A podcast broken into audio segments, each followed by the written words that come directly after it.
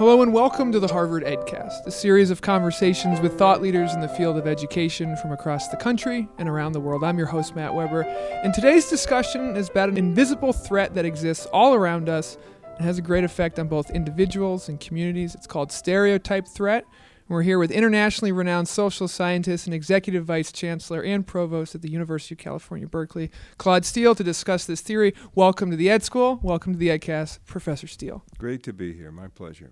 So, our listeners may not know that they know this theory, but perhaps they've felt it in practice. And I'm curious, just to all, everyone who's listening here today, just the basics of what stereotype threat is as a theory. Yeah, anytime a person has is in a situation or doing something for which a negative stereotype about one of their identities, their age, their race, their region of the country, their dialect, when a negative stereotype about one of those identities is relevant to what they're doing in a situation, they know at some level that they could be seen uh, and or treated in terms of that negative stereotype. And if they care about what they're doing, if it's important to them, the prospect of being seen that way, reduced to a negative stereotype, can be upsetting and distracting uh, in the immediate situation, in the short run, and over the long run, it may deter them from wanting to be in that kind of situation. Say, negative uh, women uh, dealing with negative with stereotypes read in math and quantitatively based fields. They can feel a discomfort from this pressure that would that would deter them from maybe wanting to be in that field altogether. And your research on this sort of started with academic performance, and then it's obviously applicable outside of academics to athletes. Uh, talk about how this theory is really universally applied. Everybody has some form of stereotype threat, and I think we, we deal with it, uh, can experience it on an almost daily basis in relation to one identity or, or another. Uh, I'm, uh, you know, getting up there, as they say, and so, you know, you realize as you enter, uh, you, you, know, seniority, let me put it that way, use that euphemism, uh, that um, there are stereotypes about older people. And uh, so it, you can be seen in terms of them, and it can be uh, upsetting, and you can feel kind of trapped and, and menaced by that. So uh, it, it is something, you know, as I say, I can't think of a single identity that doesn't have some negative stereotype. And when it's relevant, uh, in a situation, and you know thereby that you could be seen or treated in terms of it, judged in terms of it, then you're going to experience stereotype threat. The stereotype threat really is painted by so many individual experiences. You talked about age and you talked about gender. Um, is it most prevalent in one particular stereotype form? No, I think I think uh, it's it really uh, you know the, the prevalence is hard to assess. Uh, and I think it's really important to understand how uh, general a phenomenon it is and how everybody can use their own form of stereotype threat to understand the kind of stereotype threat that another group might be going through. Some stereotypes are, of course, much more negative and nasty than others. And if the, if the area where that stereotype is relevant is also very important in life, like academic performance, uh, and you've got uh, a susceptibility to a really nasty negative stereotype about your group, then stereotype can be a particularly powerful force uh, compared to a more lighthearted form of stereotype threat. Uh, well, our group is not so good at checkers. You know, who cares?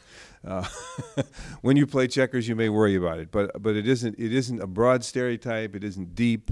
But for some groups whose intellectual abilities are negatively stereotyped in the broader society, uh, then that form of stereotype threat can be highly consequential. I'm curious the origins of your interest in stereotype threat yourself as a researcher, as an academic. Uh, when did this sort of pique your interest, and what made you want to dive deeper into eventually writing a book about it?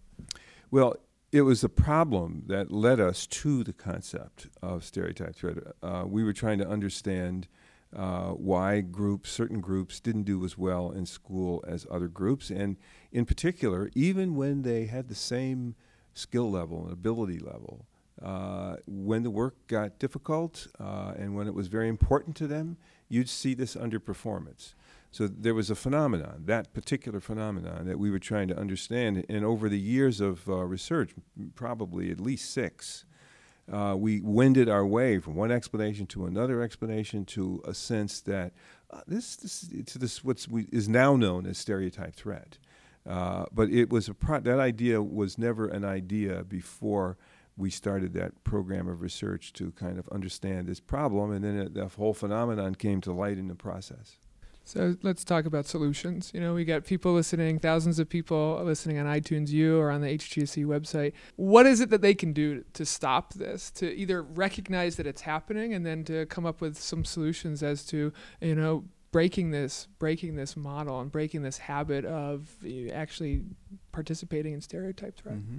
well there are a variety of them uh, first the, the, we have to recognize where the threat comes from it comes from the way the cues in the situation elements of the situation the way it's organized the people who are there and, and the suggestion of those cues that maybe because of this particular identity i'm going to be seen in terms of that stereotype I go to hear my son's music performance. He's a jazz musician. I'm looking, how many other gray haired people are there there? and if there aren't many, I could worry that that identity gets significant in identity. So that, that just gives you an example of what I mean by it com- it's coming from the way situations are organized, the elements of, of situations that suggest this identity might be an issue for you in this situation.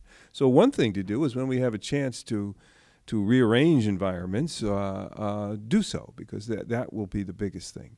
There are things that individuals can do uh, that, that I think, one, I'll, you know, I have a, a, long list of them in the book, uh, and so I won't go through all of them, but an, illustrative one is talk to people, get a habit of talking to people who are different than you. Uh, then you will discover uh, that a lot of times they're not using the stereotype and that will make you feel more comfortable because your own the sense of threat comes from how much I think you're likely to stereotype me. And if I if I get to know you and I know some personal things and and I, I'll know that you know a lot more about me than just this particular identity. And i and the idea that you're going to see everything I do or judge me in terms of this starts to mellow. And uh, so th- there's a strategy.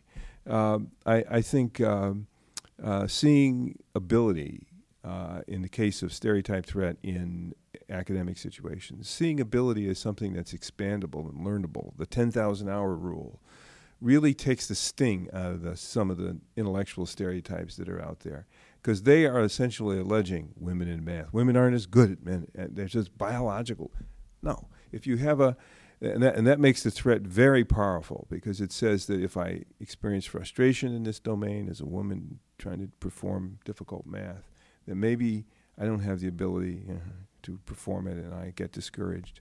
Well, if you understand that ability is by and large expandable, that you can get better and better and better, some whole cultures, some of the cultures in the world that are the best at math, see math ability that way. Uh, that makes it not so consequential to be seen that way, and that can reduce stereotype threat or its impact. All great tips. And just for the record, uh, this is an audio podcast. Uh, Professor Steele's hair is not that gray. I, I, appreciate that. Last couple questions: uh, Is online communities is the emergence of technology is the fact that we're all connected that we all know where we all are at all times of the day. We all know what we're what we look like. The fact that we're so connected the fact that the world the globalized world is so local now is this is this good or bad for stereotype threat that's a very interesting way to put it. Uh, uh, it's hard to say. Uh, you know, I wish some people who are very uh, at the front of the online movement have have suggested to me, well, we're giving people a chance to take difficult math courses, say women uh, alone in their own the privacy of their own homes or something, and so that should reduce the stereotype threat. Maybe it would. I don't know. Uh, uh, it, it's it, so from that line of thinking, maybe it would reduce stereotype threat uh, you know, I kind of have a sense that um, you you need to have a human being there who uh, helps you understand that that people will not see you in terms of this stereotype. But but I, th- th- those are questions that I'd I, i would be interested in in keeping track of how things turn out.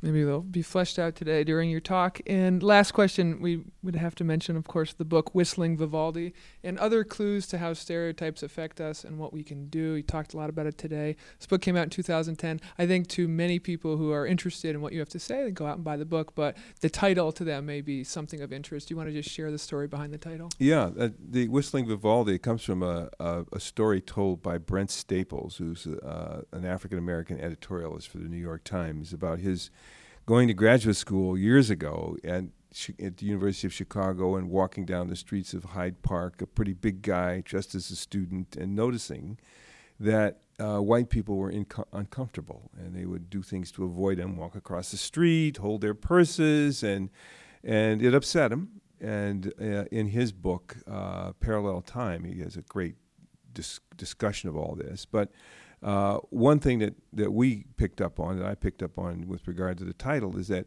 he starts to try to become a better whistler, just wants to learn how to whistle. And he goes down the streets whistling Beatles tunes and whistling Vivaldi, of all things. And people hear that and they, re- they stop seeing him through the lens of the stereotype. And he realizes that. They relax, that he's no longer being seen through the lens of the stereotype. The tension between them goes away. They say hello. He says hello. It's a completely different think environment. That's a Beatles lyric. Yeah. there we go.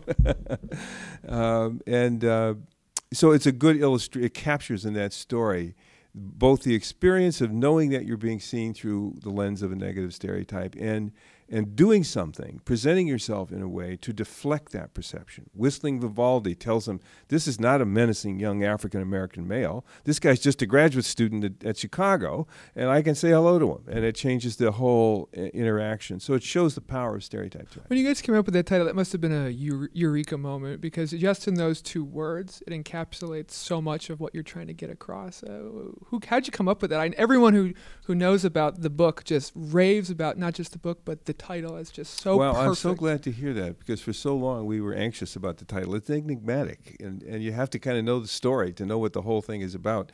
Uh, it, for me it seemed irresistible. I couldn't give it up because it as just as you described I, it, it's a useful part of the vocabulary you know. You can say somebody claude is whistling vivaldi now he's doing something in such a way as to prevent himself from being seen as an old guy or as a, not that old black guy or whatever.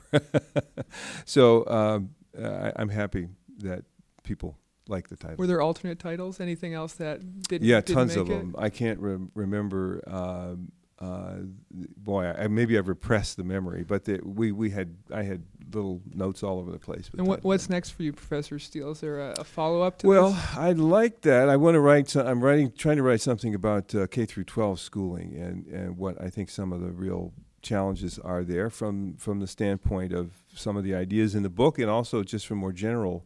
Uh, uh, psychological that the, the part of K through 12 that I think we don't have a grasp of is the psychology of the human student, what the experience of the student is. We think we know what's good for them, and we argue endlessly about prescriptions. Uh, but we don't try to get ourselves inside the, the experience of the students, see the world they're dealing with, seeing what all these policy uh, ideas, what implications they have for that experience. And therefore, I think we're, we're misguided. We're missing something that's a, we could do a lot better in, if we understood this. So I'm writing about that, uh, but mainly uh, I'm the provost at, at uh, you UC do have a Berkeley, day job. which is a big day job. Well, hopefully, when that book comes out, you'll be back here at the Harvard Ed School. I'd love to be. Professor Claude Steele, thanks for being on the EdCast. Thank you. Thanks for having me. This has been the Harvard EdCast, a production of the Harvard Graduate School of Education. I'm your host, Matt Weber. Thank you kindly for listening. The Harvard Graduate School of Education, working at the nexus of practice, policy, and research.